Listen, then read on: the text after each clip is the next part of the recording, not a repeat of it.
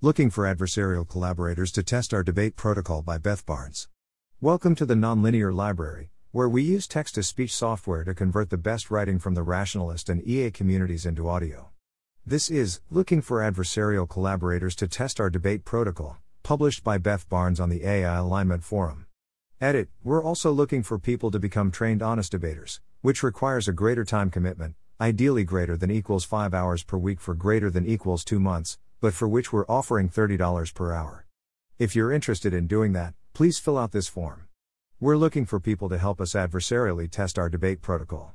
We have a set of questions, a somewhat complicated set of rules and mechanisms for how the debate should work, a slightly janky web interface for conducting the debates, and a protocol for judging.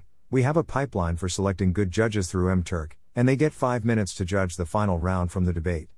We think that the person who gives the better answer to the question at the start, the honest debater, should win the debate, if they understand why that answer is good, and they have practiced the honest debater strategy a bit. We're looking for people to play the dishonest debater role, and win against our trained honest debaters. We're ideally looking for people who have good physics ability and can understand the questions in the problem set, mostly a few of the harder questions from the first few sections of thinking physics, plus a few probability stats puzzles paradoxes are very good at argumentation and deception. Believe that there's a dishonest strategy that should win in these debates. We'll be adversarial in the debates, but constructive and cooperative in figuring out the rules for the adversarial testing and overall experimental setup. Are available during daytime PST. More details, rules, experiment plan, and tips for debaters are here.